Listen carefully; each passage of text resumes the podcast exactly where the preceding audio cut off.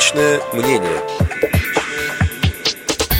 Вопрос допуска паралимпийской сборной России к играм в Южной Корее в 2018 году остается открытым. 27 ноября этой теме было посвящено сразу два мероприятия.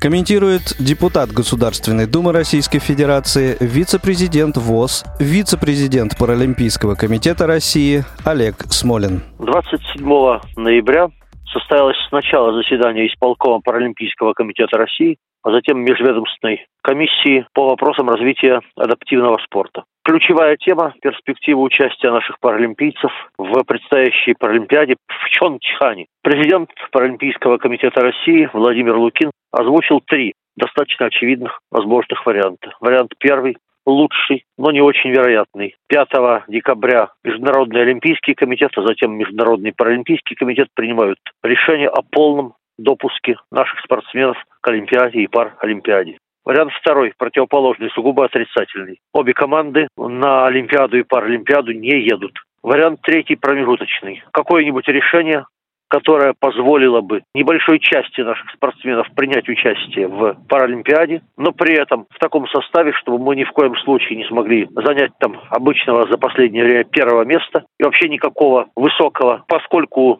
такое место подтвердило бы ошибочность принятых решений и попытки связывать нас исключительно с допинговыми скандалами. На всякий случай Паралимпийский комитет России готовится к любому из этих вариантов.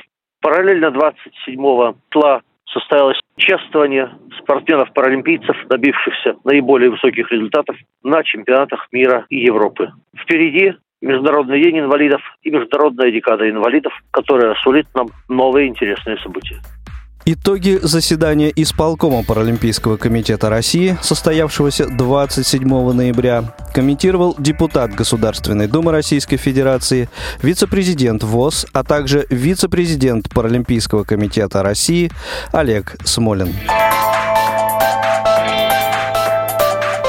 Личное мнение.